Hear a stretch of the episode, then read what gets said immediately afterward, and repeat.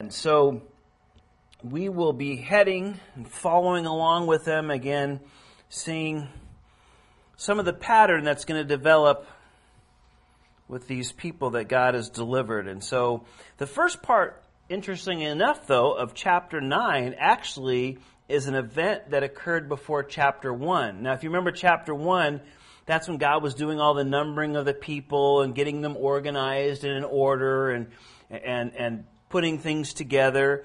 Uh, but this event actually occurred before chapter 1, and let's look at it and uh, talk about it. Verse 1 says of Numbers chapter 9 Now the Lord spoke to Moses in the wilderness of Sinai in the first month of the second year after they had come out of the land of Egypt, saying, Let the children of Israel keep the Passover at its appointed time. And on the fourteenth day of the month at twilight you shall kill it it at its appointed time, and according to all its rites and ceremonies you shall keep it. So Moses told the children of Israel that they should keep the Passover. And they kept the Passover on the fourteenth day of the first month at twilight in the wilderness of Sinai, according to all the Lord commanded Moses, so the children of Israel did. So again, remember, this is um, God told them uh, to celebrate uh, that was the day, Passover, when, when God called them out of Egypt, out of the slavery of Egypt, and it was starting to lead them now out, uh, out of Egypt and towards the promised land. And remember, God said this is an important date. This is going to be the beginning of your calendar, the first day of the year. We would say Passover was to be New Year's Day. In, in, in, in their calendar, that's kind of what it equates, to in our calendar day. New Year's Day. I want you to remember that, keep that. Uh, I'm resetting the calendar, uh, and this is New Year's Day. And so now, a little bit, uh, uh you know, a, a, little over a year, or a year is about past here, a little bit over a year, and now they're celebrating uh, and remembering what God did the year previously when they brought he brought them out of Egypt. But a question comes up now in verse 6. Now there was a certain men there were certain men who were defiled by a human corpse. So they could not keep the Passover on that day, and they came before Moses and Aaron on that day, and those men said to him, We became defiled by a human corpse. Why are we kept from presenting offerings to the Lord at its appointed time among the children of Israel? And Moses said to them, Stand still, that I may hear what the Lord will command concerning you. Now, these guys weren't ceremonially clean. Remember, they couldn't touch a dead body, and, and, and that made them ceremonially unclean uh, until they washed, and that evening there was part of uh, again, God was doing that just so that people might understand, you know, I'm holy and, and, and I want you to recognize certain things, you know, in life and things that happen separate or, you know, illustrate things that are not of me. And I want you to understand that. So he made them uh, understand certain things you could do, certain things you couldn't do. If you did this, this was going to happen. And so that was all part of it. Remember, that was kind of the lessons God was teaching them. And, and so here these guys come up saying, hey, well, you know, we, we had a we had a touch of body, and probably what happened, it doesn't tell us, but you know, it's probably a good a good guess would be that, you know, somebody in the family died. Something happened and somebody died right at this time. Uh, and, you know, again, there was no mortuary, there was no coroner to call, there was nothing else. You had to take care of it. It was in your family. You, your job was to you know, take the body, if it, you know, died in their tent or whatever, that, you know, you'd have to take them out and bury them. You didn't have a choice. And so these guys, obviously something like that happened, or they just happened to be getting ready and somebody died, you know, right there in front of them or something like that. And they weren't able to participate. And, um, so, you know, they wanted to participate, which is a good thing. And so they come to Moses, hey, we want to be part of the Passover, but we realize because of what happened, we, we can't do it. So what do we do? Now he's Moses, right? I mean, God talks to Moses. God goes into the, the tabernacle, talks to Moses. Uh, uh, Moses talks to the Lord. You know, you, you, would think, you know, Moses would have some answers. And, but I like Moses' response. I really don't know. Better go check the Lord. Uh, and, and, again, I think it's great. It shows Moses' humility that, you know, he realized when I don't know, I'll just tell you I don't know. You know, you know people, you've met people that that will come up with an answer no matter what. If you you know, you ask them a question, even if they don't know, they'll come up with some kind of answer because they feel like they have to have an answer or else they don't consider themselves, you know, I don't know, somebody might consider themselves consider them not intelligent or you know, especially like maybe you work for people like that that will come up with an answer just because you have a question and they feel like they have to be able to say, know all the answers. But Moses isn't like that. He basically says, listen, I'll go and I'll check with the Lord and I'll see what he wants to do, what he says about it. I think that's a good example, again, that we've learned already from Moses about for us. Let's seek the Lord first. If we don't know what the Lord's saying, then we take a time out.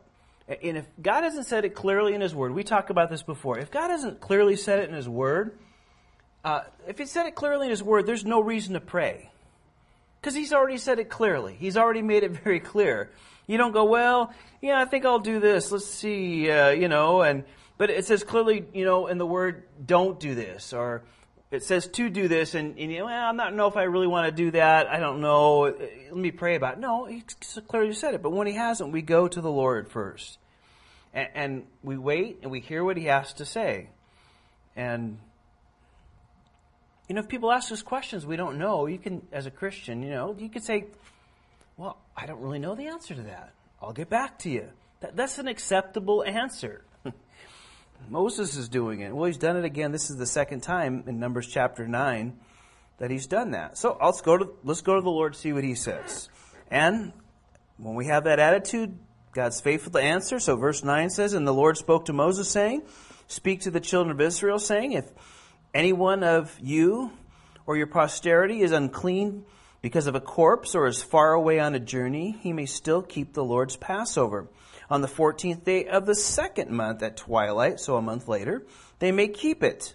They shall eat it with unleavened bread and bitter herbs. They shall leave none of it until morning, nor break any one of its bones. According to all the ordinances of the Passover, they shall keep it. But the man who is clean and is not on a journey and ceases to keep Passover, that same person shall be cut off from among his people, because he did not bring the offering of the Lord at its appointed time, that man shall bear his sin. And if a stranger, verse 14 says, dwells among you and would keep the Lord's Passover, he must do so according to the rite of the Passover and according to its ceremony. You shall have one ordinance both for the stranger and the native of the land. So again, Moses goes to the Lord doesn't really know what to do in this situation. Moses doesn't go to his denominational doctrines, doesn't go to what his denomination teaches. He doesn't appeal to the wisdom of that day or some sharp person. He goes to God. You know, what does the Word say? What is the Lord saying? It's not my opinion. Remember, uh, uh again, it's important that we just don't follow our opinions because if you're like me, you know that your opinions and your ideas or what you thought about things change so much in so many ways. But God's Word, well, will never change, and He stands on it. So we, you know, we look to the Word of God. God gives us clear uh, intent here.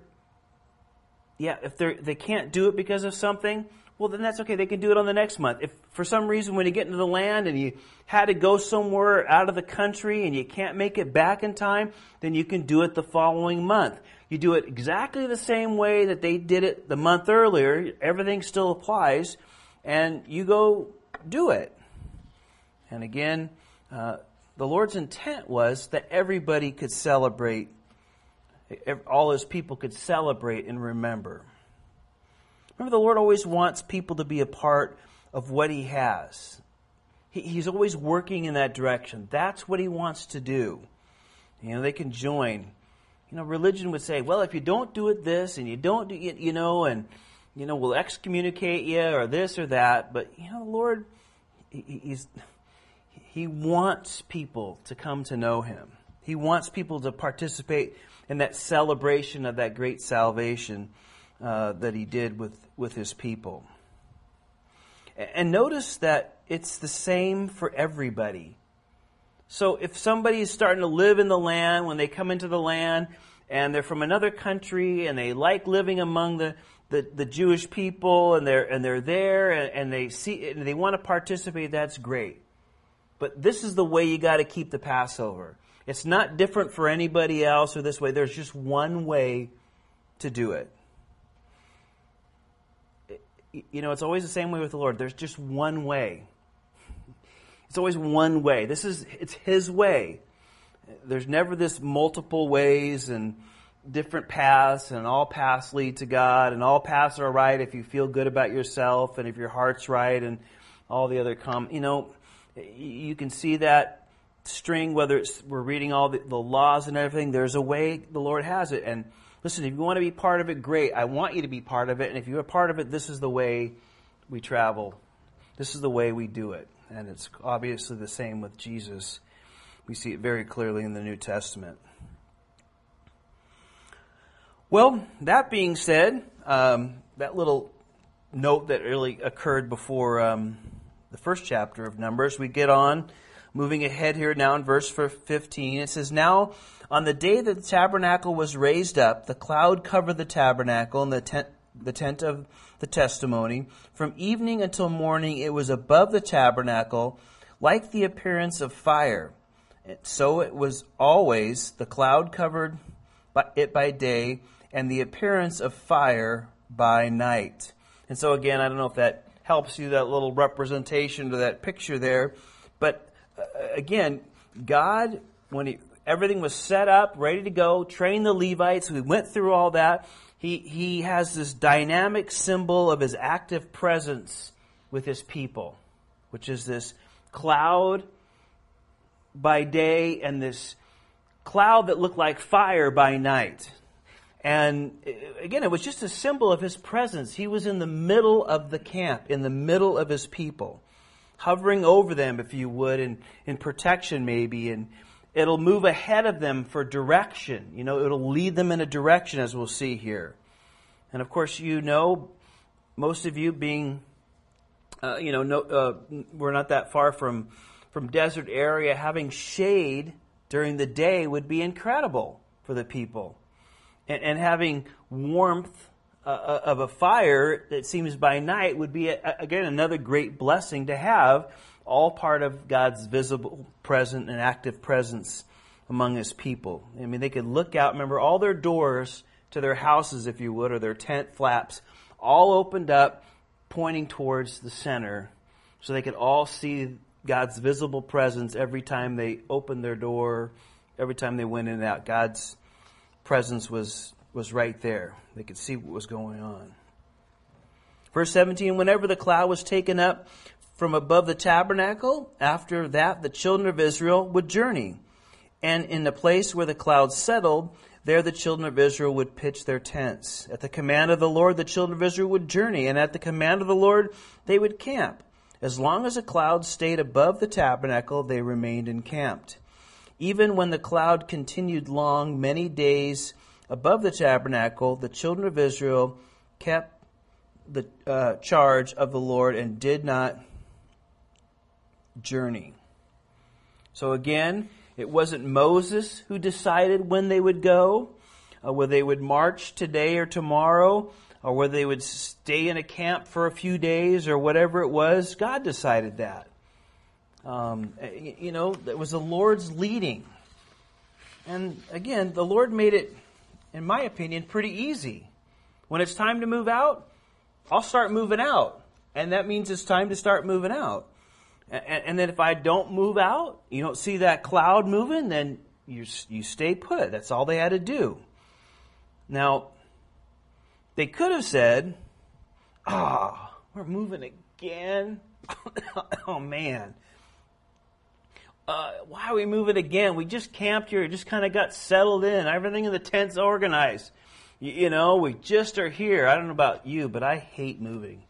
Uh, and, you know, just getting settled in and uh, having to move is just, uh, some of you know what that's like. And, and you know, you get settled in all of a sudden. Well, you can imagine that not on the maybe the same scale we do, but to to a certain degree, you know, you get everything set up, you get the kids all set up, you get this, you get your you know animals all set up, and whatever else you had, and all that stuff, and then all of a sudden, you know, they could have said, "Oh, we're moving again." Or, you know, they've been there for a while and all of a sudden, oh, we've been here too long, you know, when are we going to get out of this place? We need to move. You know, it's not very comfortable where my tent's pitched or whatever.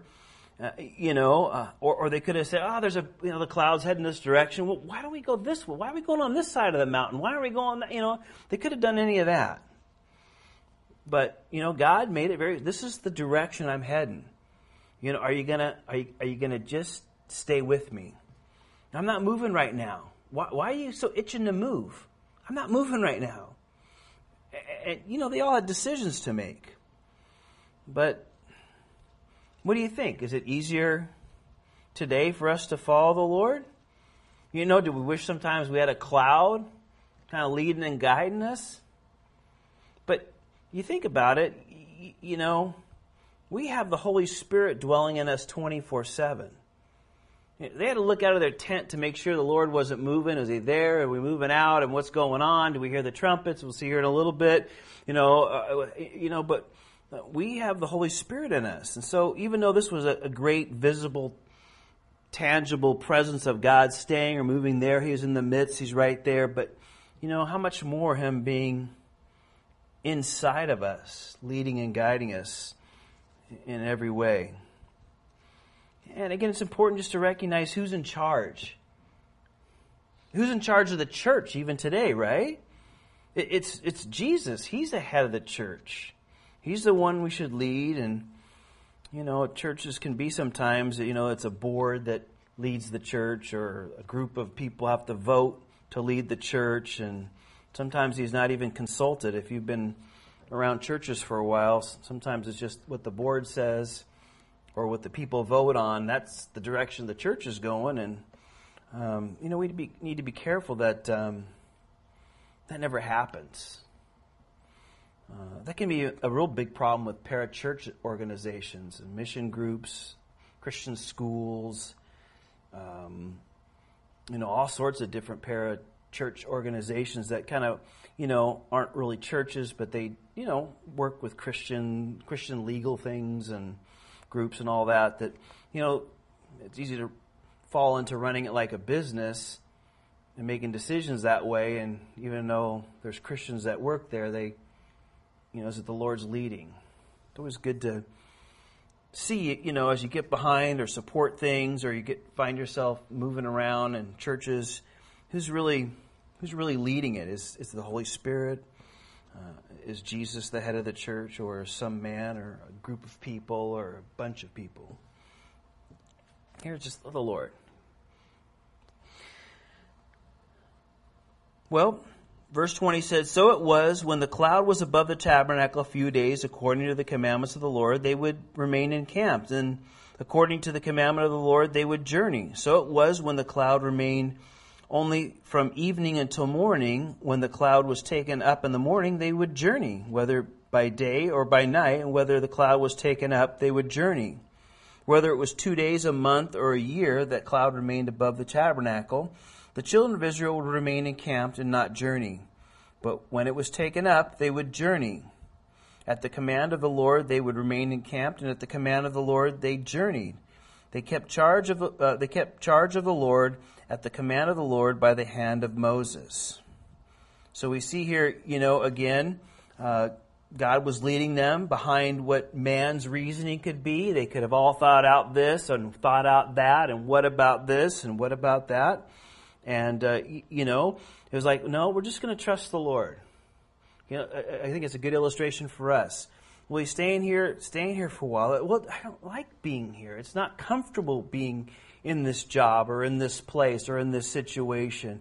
But the Lord's not moving. You just say, well, I, you know, I'm going to follow the Lord. Or, you know, sometimes it's just the opposite. We're very comfortable in a situation and the Lord's saying, move out, move out. I, am moving out. You need to move out with me. I, am I'm moving you over here. And we're like, I don't want to move. I feel pretty comfortable in where I am. You know, it may not be the best thing, but at least, you know, it's what I know. And we always want to be those that move out um, and, and, and and follow what the Lord, how the Lord is leading in whichever direction. You know, it's beyond our understanding because He's God, and that's where faith comes in. We just we move, and for them, you know, there was a lot of things tied to it. Obviously, that's how they were fed. Uh, in a physical way, I believe it was comfortable by keeping them warm or keeping them shaded. Um, and so there was other things tied to it. I think there's some great illustration in our lives as, uh, for that as well, right? We follow Him. And there's there's just God's pouring out blessings, but we always want to be where He's pouring them out, where you know where the center of that is. You know, we don't want to have the blessing. You know, God's pouring out the blessings, but we put up an umbrella, right? Uh, uh you know, well, I'm doing my own thing, and the, I want to bless you, but you're you know, thing you're just kind of blocking them, if you would. Um, so he wanted to keep the people close. Well, so as they're getting ready to move out, well, how do they move out? About 3 million people, probably. I personally think it's a little bit more than that. Remember, there was a little over 600,000 men who were 20 years old to about 50 years old, maybe 40 years old, um, that could you know, uh, fight. And, and so if you count older people, women and children and those that just couldn't do it for one reason or another, you know, you're probably talking excess of 3 million people. I personally believe that. So how do you move out 3 million people? I mean, that's um, that's like moving San Francisco. San Francisco is about three quarters of a million people, the city and San Mateo County, let's say, that's that's probably not even three million. Maybe I don't know. I'm kind of guessing. So maybe San Jose and San Francisco and uh, San Mateo County all moving out. I don't know. I'm trying to give you some idea. A lot of people. And so again, God's preparing them. He has order. He has organization. The Lord's prepared them how to worship Him and serve Him, worship Him in the tabernacle, uh, how they must come before him with the sacrifices. He's setting apart those people that were serving him, the Levites, and training them. He gave them an order, remember, to camp, where to camp around the center, you know, the Levites around the tabernacle, and then the groups of people around that. And now he's going to give them marching orders on, on how to move out, how he wants them to move out. And so the first thing he does in verse 1, and the Lord spoke to Moses uh, Numbers chapter 10, uh, says, Make two silver trumpets for yourself, that you shall hammer them. Uh, I'm sorry, you shall make them of hammered work, and you shall use them for calling the congregation and for directing the movement in the camp. And when both blow, uh, when both blow them, all the congregation shall gather before you at the door of the tabernacle of meeting. But if they blow only one, then the leaders and the heads of the divisions of Israel shall gather to you. And when you sound the advance, the camps that lie on the east shall begin their journey. And when you sound the advance the second time, then the camps that lie on the south side shall begin their journey. And when you sound the call for them to begin their journey, and the assembly shall be gathered together, and you shall blow, but not um, sound the advance. The sons of Aaron the priest shall blow the trumpets and these shall be to you as an ordinance forever throughout your generations. So the first thing the Lord does is says, okay, we're moving out now. I want you to make two silver trumpets, and most of them believe that's probably pretty close to what they, they look like. And, and they were basically calling out directions um, to the people. You know, uh, whether you need to come to the Lord to worship, He's going to say something. Whether we just need the leaders for something, whether we're moving out, what we need to do.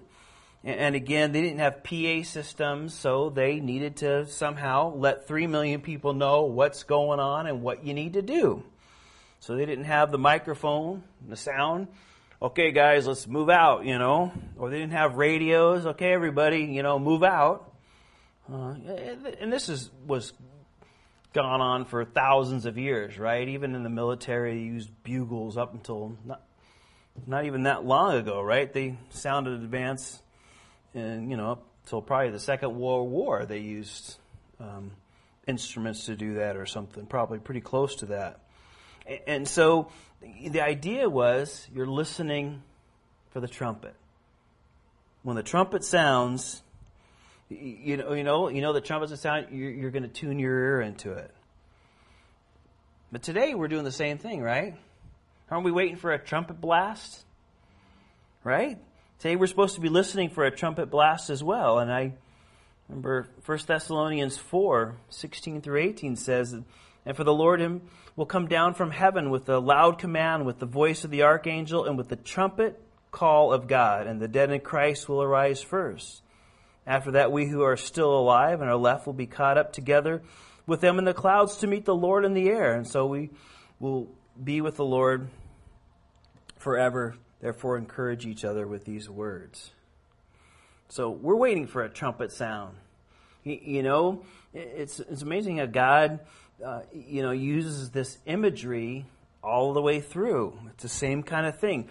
We're waiting to hear, you know, we'd say maybe in our today's, we're waiting for, man, this loud communication, if you would, this loud PA blast that's going to be heard throughout the whole world uh, of God calling his children home. And, uh, you know, it's always a good question. Am I, am I ready to hear that sound? You know, am I too distracted? Am I not really tuned in to listening? You know, it would be a big problem if the people back then weren't, weren't tuned in to listening to that. Um, the same thing is true with us. You know, we just need to tune our ears to that. We're, we're waiting for that trumpet call. That's, that's the blast. It's time to go home.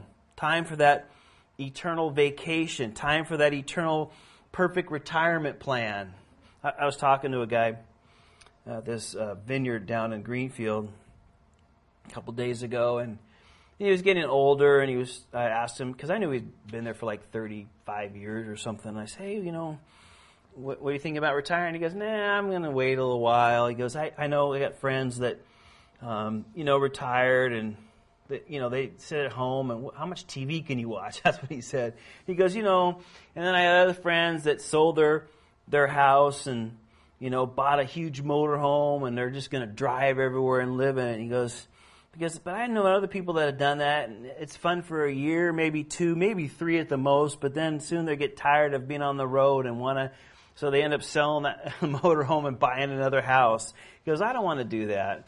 And then there's others that, you know, want to travel, but then, you know, they go through so much money. So he was going through all these things and everything. And, you know, by the time I got done talking to him or listening to him about that more than anything, and I was like, that's depressing. Sounds like nobody should ever retire. you know what I mean? Like, no option's good, I guess. And in his opinions, his work is better than any of those things, I guess. I don't know. But it was, it was kind of depressing, you know, a little bit. It's like, uh, you know, and um, you know, I was thinking that too. And the problem is, when you get older, and the body is just not what it is, and you know, anyway.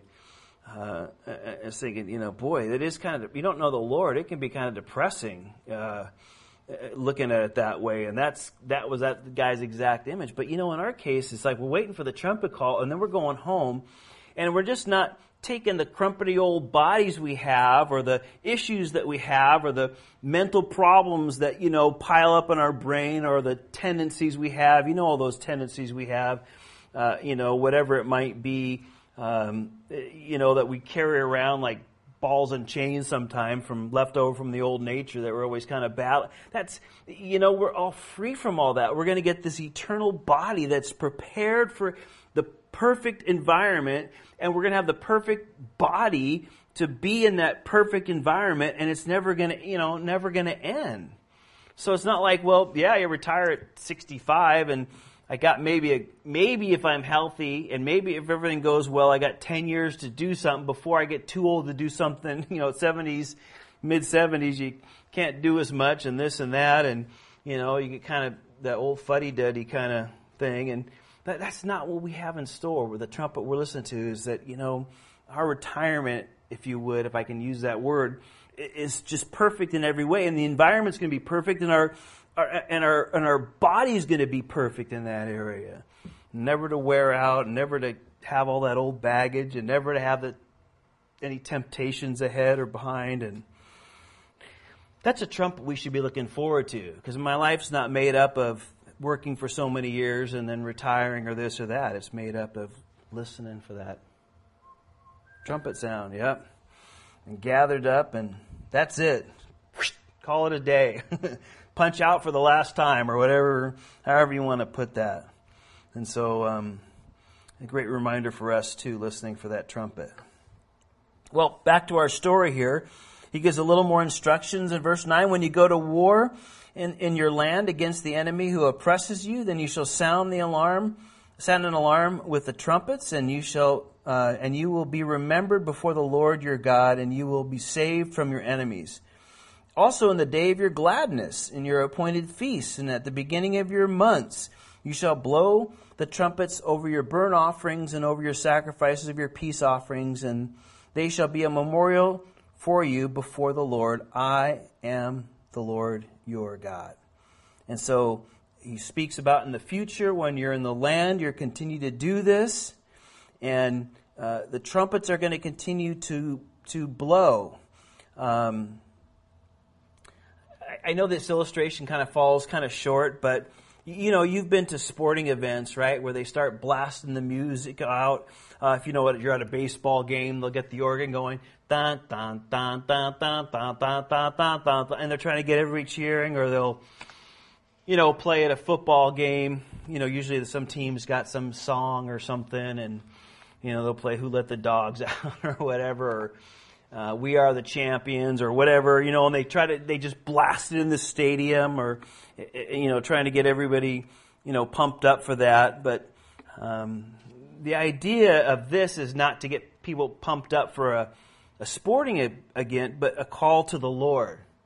You, know, you're blasting these things and it's, eh, you know, for whatever the case might be, you, it's calls to the Lord. Whether you're going to war or whether you're celebrating uh, a, holiday that we've talked about in here, we would say, uh, when he blasts him, you're, you're, you're thinking, okay, Lord, you're going to save us if we go to war. It's up to you to win. Or, Lord, yeah, I remember that sacrifice or the Passover, and we're going to remember that. Or, or it's a new month again, a, uh, uh, a first day, and that we're celebrating that for some way, or whatever it might be. The, the idea was that your heart was to, to be moved towards the Lord. It's a call to be reminded of Him or uh, look to Him uh, in that way. Again, that, that's the whole idea behind that. Lord, we're the reason we're, you're the reason we're having all this joy, or we're looking to you to save us from this big issue, this big enemy that's coming our way. We're looking to you. we're celebrating you. Well, verse 11 and now it came to pass on the twentieth day of the second month in the second year that the cloud was taken up from above the tabernacle of the testimony. And the children of Israel set out from the wilderness of Sinai on their journeys. Then the cloud settled down in the wilderness of uh, Paran. So they started out for the first time according to the command of the Lord by the hand of Moses.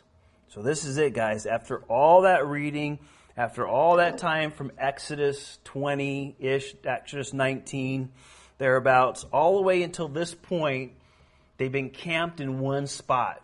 It's been a little over a year. All those things, all the things we've read, it's taken us about that same amount of time to go that way, probably. Oh, maybe less. We moved a little faster, but you know, and now there's finally moving them out towards the, the promised land and they're finally ready to go and getting instructions and let's move out. And then verses 14 um, all the way down uh, until verses 27 talk about them moving out in the order that God told them to move out. And it just kind of repeats, but you can see in verse 14 the standard of the camp of the children of Judah set out first according to their armies. Over their army was Naash, uh, Na, uh, uh, the son of Amminadab. And over the uh, tri- uh, children of the tribe of Issachar was this guy, and over the tribe of this guy was this guy. Excuse me. and over the children of Simeon, if you read all the way down, it sets out the whole 12 tribes, and uh, all the way down to the tribe of Naphtali in verse 27. And I'll give you the, um, well, there's the trumpets blowing out here, sorry. But here's basically uh, what's going on. So they, this is how they camped. Remember that the tabernacle was in the center of the camp. Moses was, and, and the priests were closest to the, to the door that went in, or the where the curtains part, parted there. And the rest of the Levites camped around. And then the 12 groups of people, remember, they could all trace their lineage back to these, one of these 12 boys. They, they were all camped this way. And then God says, okay, now when we move out, this is what I want you to do. I want Judah to go, Issachar, Zebulun, Reuben, and you can see the, the, those names right here. And then he put uh, the order here. The ark would go first. Those three groups of people would go. Then the Gershonites would carry all the curtains and everything. Then behind them was the uh, Merarites, and they carried all the frames for everything. And then these three groups, and then the Kohathites and the priests. Uh, Kohathites would carry all the furniture, the ark, the offering tables, the lampstand, everything went. And then the priests followed that, and then the rest of these groups of people. So they all went out in order. God had an order. They were all to follow in order. They all needed to go in order. You guys that have been in the military probably know how important it is uh, to go out in order. You marched, you trained, you understood those things, and God was doing that in a very orderly way. And, and that's how they traveled. The ark would go first. The presence of God would be leading them. That's what the ark would do. And then all the other tables and, and incense and all that stuff would, would go here. And so as we'll see here in a little bit, uh, this happened, and these guys would have everything set up. So when these guys got into camp, the tent was all set up. They just brought the vessels in there, and they were ready to go. So God had it all organized here. And verse 28 says, And thus uh, was the order of the march of the children of Israel according to their armies when they began their journey. And Moses said to Hobab, the son of Reuel, the Midianite, Moses' father in law, We are setting out for a place which the Lord said, I will give it to you. Come with us, and we will treat you well, for the Lord has promised good things to Israel. And he said to him, I will not go, but I will depart to my own land and to my own and to my relatives. So Moses said, Please do not leave, inasmuch as you know how we are to camp in the wilderness, and you can be our eyes. It shall be, if you Go with us. Indeed, it shall be that whatever good the Lord will uh, do to us, the same will do to you. Now, here's something really interesting. So, they're, they're getting ready to go. God says, okay, let's move out. And Moses is there. All of a sudden, we find out that his, his brother in law basically is there. And, and they're leaving out, and Moses said, hey, come with us. I want you to come with us. You know, uh, uh, be a part of God's people. Be a, be a part of God's people and join with us. And he's like, nah, I think I'm just going to do my own thing. I'm going to go back to where I was. I'm going to do here. And, and then Moses talks to him a little more. No, no, you want to come with us, man. You, you just be a blessing to us. And, and, and all the blessings that God pours out to us as his people, you will share and join with us. And I think this is a great example of Old Testament evangelism. You know, Moses is reaching out to his in laws, we'd say today. Uh, he, he's reaching out to them. Hey, you know, uh, be connected with God's people, become part of the family, stay with us. Don't do your own thing, going off into your own thing. You, you know, come with us. Come with us. And um, again, I think it's a great, great example of Old Testament evangelism. He's really uh, trying to share, hey, it's going to be good for you. It's going to be a blessing. And the Lord's poured out blessings, as I'm sure He saw. And He said, You stay with us, and you, you want to be in the midst of the things of the Lord and be part of what He's doing. And so, again, I think that's a great, great, uh, a lot can be said on that, but, you know, just a great point to, of evangelism in the Old Testament. Verse 33 So they departed from the mountain of the Lord on a journey of three days. And the ark of the covenant of the Lord went before them for the three days' journey to search out a resting place for them. Now, I don't know about you, but I think that's one of those great underlying bull verses here. Um, uh, you know, the picture here is, is, is, just a great, great thing for us to see. The Ark of the Covenant, remember God's representation, that was the, the cloud hovered over it when it was in the tabernacle there, and it was out in front leading them, and it was supposed to be a little distance away from everybody. And, and, and if you would, you know, the picture was it was finding the resting place, the place where the people were to rest. It was searching out, if you would, the best place for them to camp. And I think it's just a great picture of how wonderful uh, uh, that God goes before us. You know, it's a great illustration of how He goes before us.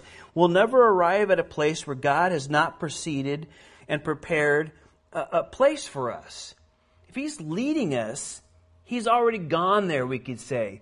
He already knows what He, He has it all prepared, He has it all set up for us.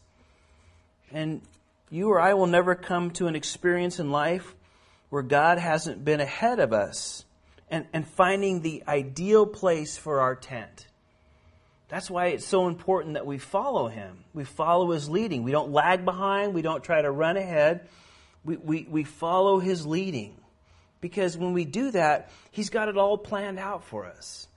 You know, I'll tell you the same old story that when we got here, I uh, shared before, but you know, we knew the Lord had called us up here. Um, it was very expensive, even in 2003 when we came up here, uh, to, to stay. And we were looking in the paper and we were trying to find a place, and most of them were just way out of our our price range. And I got to the point as okay, we feel like the Lord's called, but there's the doors closed for us to to, to find a place. I, I we just couldn't find a place. It, they, they were just too expensive, or uh, and we wanted to stay, you know, right around here in town uh, because yes, we feel the Lord's call us to Watsonville. We're going to live in Watsonville. I'm not going to live in Aptos or Santa Cruz or whatever and minister down here. We're going to minister here. We're going to live here.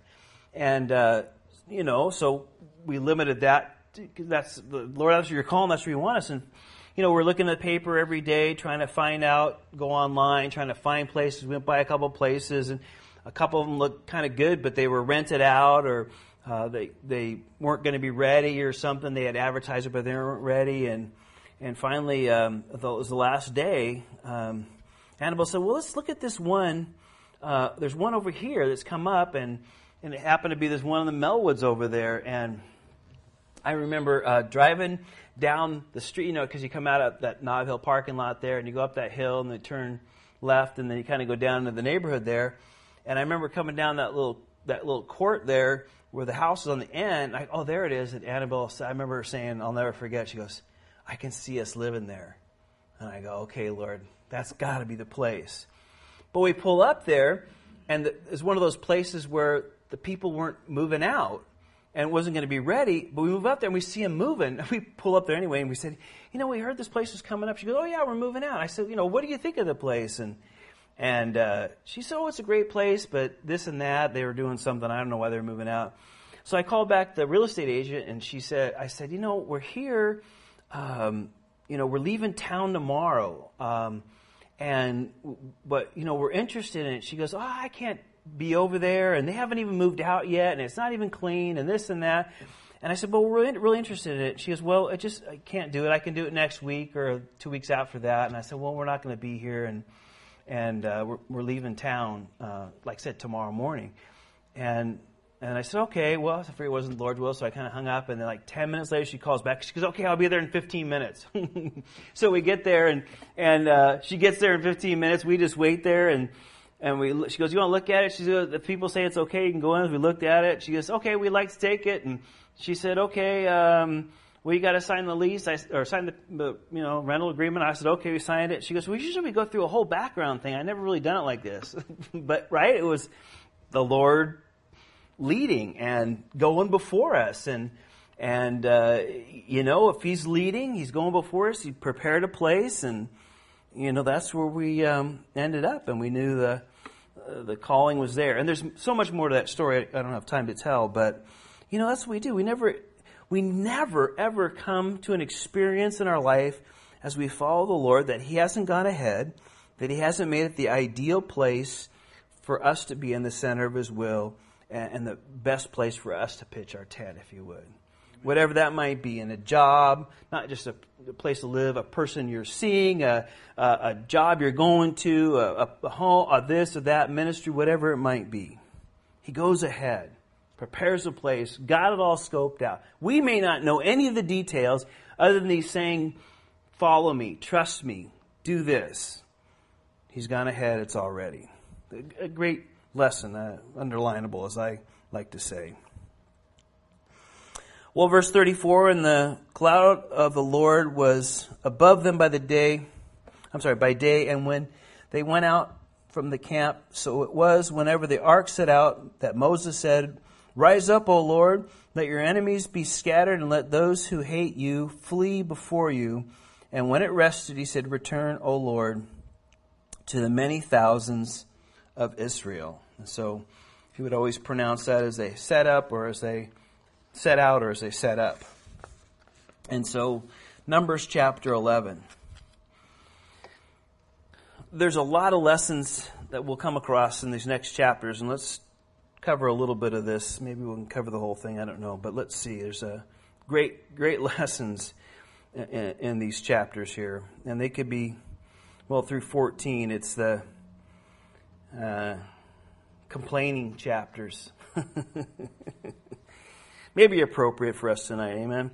Verse 1. Now the people, verse, chapter 11, verse 1 says, Now when the people complained, it displeased the Lord.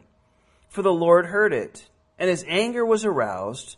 So the fire of the Lord burned among them and consumed some in the outskirts of the camp. Then the people cried out to Moses, and Moses prayed to the Lord. The fi- uh, prayed to the Lord. The fire was quenched. So he called the name of the place uh, Taberah, because fire of the Lord had burned among them. Now, I like this little cartoon, uh, very familiar of the Peanuts, and Linus is saying, Are you complaining again? Do you realize that you spend all your time complaining? And Lucy answers, Well, why shouldn't I complain? but we find ourselves kind of like Lucy uh, maybe some of the time. And they had just started out. Just started out. The first three day march, the Lord had gone, sent them out. They went three days. God had told them this is where you need to camp. And the first thing they do when they land is complain. Now, I find it kind of interesting. The Lord didn't even record what they were complaining about here. and again, we'll go through lots of complaints here but he didn't even record what it was. I, I mean, he, they had just traveled. Lord had just delivered them. The Lord had, you know, uh, remember when he brought him out of Egypt uh, and they camped after three days? They said they couldn't find any water and they were complaining about this. Well, they're doing that three day thing again. After three days, they're already complaining against the Lord. Again, for what we don't know, for, for what it was, we don't know. But a couple things we do know. Notice where the fire went. God was not happy with this, with this complaining, and maybe because he was trying to tamp this out right away. Uh, remember when, uh, you know, he was given the law, and they're already going back to idolatry as he's just given them the law. Remember the golden calf deal. And so, you know, 3,000 people end up dying as an illustration that we just gave you the law and you Moses represented it by even breaking the tablets, right? When as soon as he saw it, you broke what God already told us. He had actually, you heard him speak it out, and you broke it already. You know, it hasn't even been just a little over a month, and you're already doing. And then, you know, same thing with Ananias and Sapphira in the New Testament, right? People are given, and they're kind of doing that deceptive thing, and they follow. You know, a lot of times when you know at the beginning of something, Lord's be serious about this I'm serious about this, and this might be one of those cases. But the bottom line is look where the fire burned the outskirts of the camp. Now, remember that chart I showed you about how they camped. Right? The Lord's in the middle, the priests around it, everybody's around that. So, this is the outskirts. So, if you would, these are the people that were the furthest from the presence of the Lord. Uh, they were kind of like the people in the back row of the church. No, I'm just kidding. Sorry, messing with you. they they were people that were, you know, they were there, but they weren't really there. They were on the outskirts. They were kind of as far away, and I think that's a, illustrated that way, as far away from the Lord. They were kind of on the outskirts. And, uh, you know, they started complaining right away, and the Lord dealt with it right away. Again, you know, we need to be careful of who we hang out with. You know, if they're on the fringes of the things of the Lord, they're going to cause problems. You know, if they're just kind of, they hang around the things because they know it they like it, they're, you know, they don't want to be too far out, but they don't want to be too far in. They kind of want to just be on the outskirts. So that's where the complaining started and that's where the judgment fell. So, uh, again, I think that was, give us some indication. Uh, they, they were, that's what kind of people they were. But I think, again, another lesson for us when God starts to move us, can we often complain? I mean, uh, He's moving us someplace, but we don't know how it's going to work out, how it's going to happen, how we're going to get a job, how we're going to live, how we're going to do this, how this is going to happen, or you know, we're, you know, He's moving us to take a step of faith in a direction or something, and well, how's it going to, uh, you know, and then we don't like it, and so we can complain. But remember, complaining displeases God. If we really believe that God is sovereign and in control of our lives and we start complaining about our lives, then we're really complaining about God, right? And we're complaining, when we do complain, it's to say God is not able or willing to do what's best for us. Because we're complaining. Oh, about this. Well, that means God's not, was God not in control? It, it's just um, it's a bad witness, and we can all be that way at times. Sometimes too much. It's good to look at these verses and go over them. And he wants us to be a happy, joyful Christian. And he said, if you trust me and know that I'm in control and I'm in charge and I love you and I'm leading and guiding you and I'm, I'm teaching you and I'm with you and I'm never leaving and forsake you, then, you know, I know mentally we probably understand that, but it's got to work out in those other areas because we can complain so much about so many things. And one of the other real downsides of complaining is it's very contagious. And we can see that in verse 4. Now the mixed multitude who were among them yield to intense cravings. So the children of Israel also wept again and said, Who will give us meat to eat. Round two of the complaining. Notice in this group is identified as the mixed multitude. Now their names have popped up. We'll see them pop up again. But these guys, again, are instigating this complaint cycle. And who are the mixed multitudes? Well, the Lord doesn't really ever identify them directly. They probably were, I think, you know, uh, other slaves in Egypt. The Egyptians didn't have just Jewish or Hebrew or Israelite slaves. They had a lot of different slaves. And so maybe when, you, you know, maybe they lived in and among the, the, the, Hebrews down there or the Jews down there in, in Egypt or they were other slaves and as they were moving out, they saw an opportunity that they could get out of slavery and God was doing great things through these people. Man, wonderful things were happening. They were giving them stuff as they were getting out of town, and maybe they got their scoop of things too, and they decided to go along. Maybe they were curious. Again, maybe they saw the miracles. Maybe they saw all the goods that they were getting as they were leaving Egypt, and they decided to follow along. Uh, so they were the mixed multitude. So they really weren't into it. They were. They, they were the first ones to, to give into temptation when temptation comes because their hearts were still in Egypt. They weren't there because of the Lord, they were there because it got them out of trouble, it moved them this direction, it looked like a blessing. Look at this at time. And and their hearts were still in Egypt. They weren't with the Lord. It's kind of sad though. The people come to church and their hearts aren't for the Lord. They're, they're coming there for other motives. I, I, I have seen that throughout my time in church, you know, people coming from all sorts of different motives, and um, but their heart's not there. And, and usually the first ones that, you know, are going to cause problems. So instead of, so they're starting to stir up the people now. Instead of remembering God's goodness, remembering uh, the blessing God's had given them and what He's taken them out of, they're remembering all the carnal things of Egypt. And they complained, uh, you know, uh, about the heavenly manna that God was given to them. It wasn't enough. Oh, if we just had some meat. And we just need to be careful, like those that might be in our midst. They may say they're Christians or go to church once in a while or say they believe in God, but their life doesn't reflect it. They're a bad influence on us. They can be a real bad influence. And, this is what they do to go on to say in verse 5 We remember the fish that we ate freely in Egypt, the cucumbers, the melons, the leeks, the onions, the garlic. But now our whole being is dried up. There is nothing at all except this manna before our eyes. The Lord had provided for them miraculously in the desert provided them food, provided them water, and again, we've talked about that manna, but these guys started out craving what the Lord hadn't provided. We don't want anything that the Lord doesn't provide to us. At least we shouldn't. We, need to be careful about that.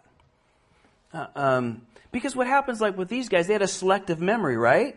It was hellish being a slave in Egypt. But now that they've been out of it for a little over a year, uh, you know, uh, uh, they forgot how brutal it was. You know, working 18 hours a day, seven days a week. You know, they forgot about how their sons were killed in the Nile and how miserable it was that they were crying out to the Lord. Remember that. Look at their memories now. How untrue they were. Again, a good reminder when we start getting in the complaining phase or we start listening to the voices of the mixed multitude out there, you know, uh, uh, we go back and we start looking back and we can't trust our memories. When we look back at our old lives before the Lord, it wasn't good. That's what drove us, and for the most part, to the Lord. But the devil always has a way of helping out our, our flesh remember small bits of pleasures and swallowing big lies. And that's what's going on here. All we got is what God provided. Oh, yeah, that's awful. and of course, we get this little reminder here. Now, the manna was like coriander seed, and its color was like the color of bdellium. Uh, the people went about and gathered it, ground it on millstones and beat it into mortar, cooked it in pans. They baked it in cakes, and the taste of it was like a taste of pastry prepared with oil. And the dew, uh, when the dew fell on the camp at night, the manna fell on it. So, you know, we're reminded here, just interjected here, that don't forget the Lord was providing something that was going to nourish them and take care of them. And they prepared it in different ways. They made, you know, manna bread and manna cakes and manicotti or whatever it was. They they provide, you know, they made all this stuff and, and, it, they just had to go up and gather it. There was no work for it. And yet they're complaining about it. This is what the Lord provided. It was a wonderful heavenly food. And it's a, really a picture of Jesus. Uh, you know, he was the bread of life, the bread that came down from heaven. Now, we can't sit back and say, well, how terrible the children of Israel were and look back at them because, again, we can be that way at times too. Um, and again, Jesus, you know, said pretty clearly he likened himself to this manna. Um, I'm, I'm the one that came down from heaven. I'm the bread of life. But you know, sometimes I think Christians even tire of Jesus, don't they? A little bit. You know, um, a lot of people get tired. Oh, I'm too tired to come to church. I'm too tired to read the Bible. I'm too tired to be involved. I got too much going on.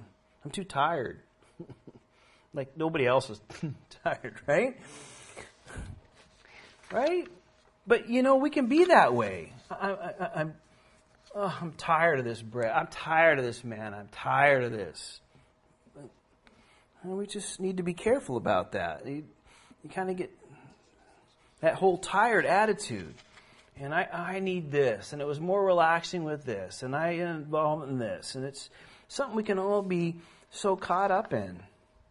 You know, I was um, last night was Ethan's um, basketball um, uh, banquet. Uh, last, you know, the game ended, and they had the banquet yesterday, and so we were there, and Annabelle uh, stepped up to help do all the food and everything, and get it all set up. And so she was there a long time, and then uh, you know nobody stuck around to clean up, and so I stuck around. I got Ethan Anastasia to help out and clean up and put the tables back and do all this kind of stuff. And then Annabelle said to me, "Oh, I want we're saving all the recyclables, you know, the water and Gatorade bottles and all that stuff. We're trying to save them up and turn them in for something for school." So here I am digging through all the trash last night. My food. It, I was just, I'm thinking, I, will give 10 bucks if I don't have to dig into this trash can. But I was digging through the trash can, and, and uh, one of the teachers there, who's also the children's pastor at Green Valley, he said, "Isn't it? it just, just it feels like you know." Goes, I, "I feel like that all the time. You know, the last one, the first one here, the last one to leave, and uh, you know, I wanted to get home and do this and do that, but you know, we got to clean up." And and he was, I think, thanking me, but also kind of, you know, saying, uh, you know, tired and it's difficult and sometimes it's frustrating being the only one or, or being one of the few and, and but you know we can get that way. Well, you know it's about my time and my effort, my energy is what I need to do. Oh, I got to do this. I got you know, and it's a complaining thing. And these kinds of guys kind of fell into that, and and forgetting that you know when the Lord calls us and, and he, he has a plan and we know the things we should do, He enables us. He gives us the ability and the strength and, and the blessings that come with it. And, and usually, the, I'll tell you, the more difficult times it is to, to, to follow the Lord or do what you know He's called you to do or be faithful to what He's given you to do. And, and when it becomes difficult to do it, you, and you do it, you, you, you guys know what I'm talking about. There's such a great blessing in the end that we just never you know, expected. Uh, we thought, oh, we'd just be all tired and this would be never work out. And then all of a sudden we feel refreshed and excited and, you know, God did a great thing. We're all, you know, but, and we kind of forget about that. And these guys lost sight of that, even though they had seen so many wonderful things. And all of a sudden they're complaining and, you know, letting these influences come in. And it's just some good pictures that we need to remember that, you know, follow the Lord and what He's given us. We, we're satisfied with because that's what's best. Because remember, He doesn't withhold anything good from us. If the Lord says, no, this is not for you, or I'm not giving you this, or I'm not allowing, it's for our good, not for our punishment. And when we remember that, the complainings really get tamped down. Amen? Well, let's pray. Father, we thank you for this time again that we get to look into these things. Remind us, Lord, renew us, strengthen us. Lead us and guide us, Father. We thank you for your love and reminders, for your word that works so powerfully, Lord. Bless these things to our lives and our hearts, Lord. In Jesus' name, amen. Amen. Read the last half.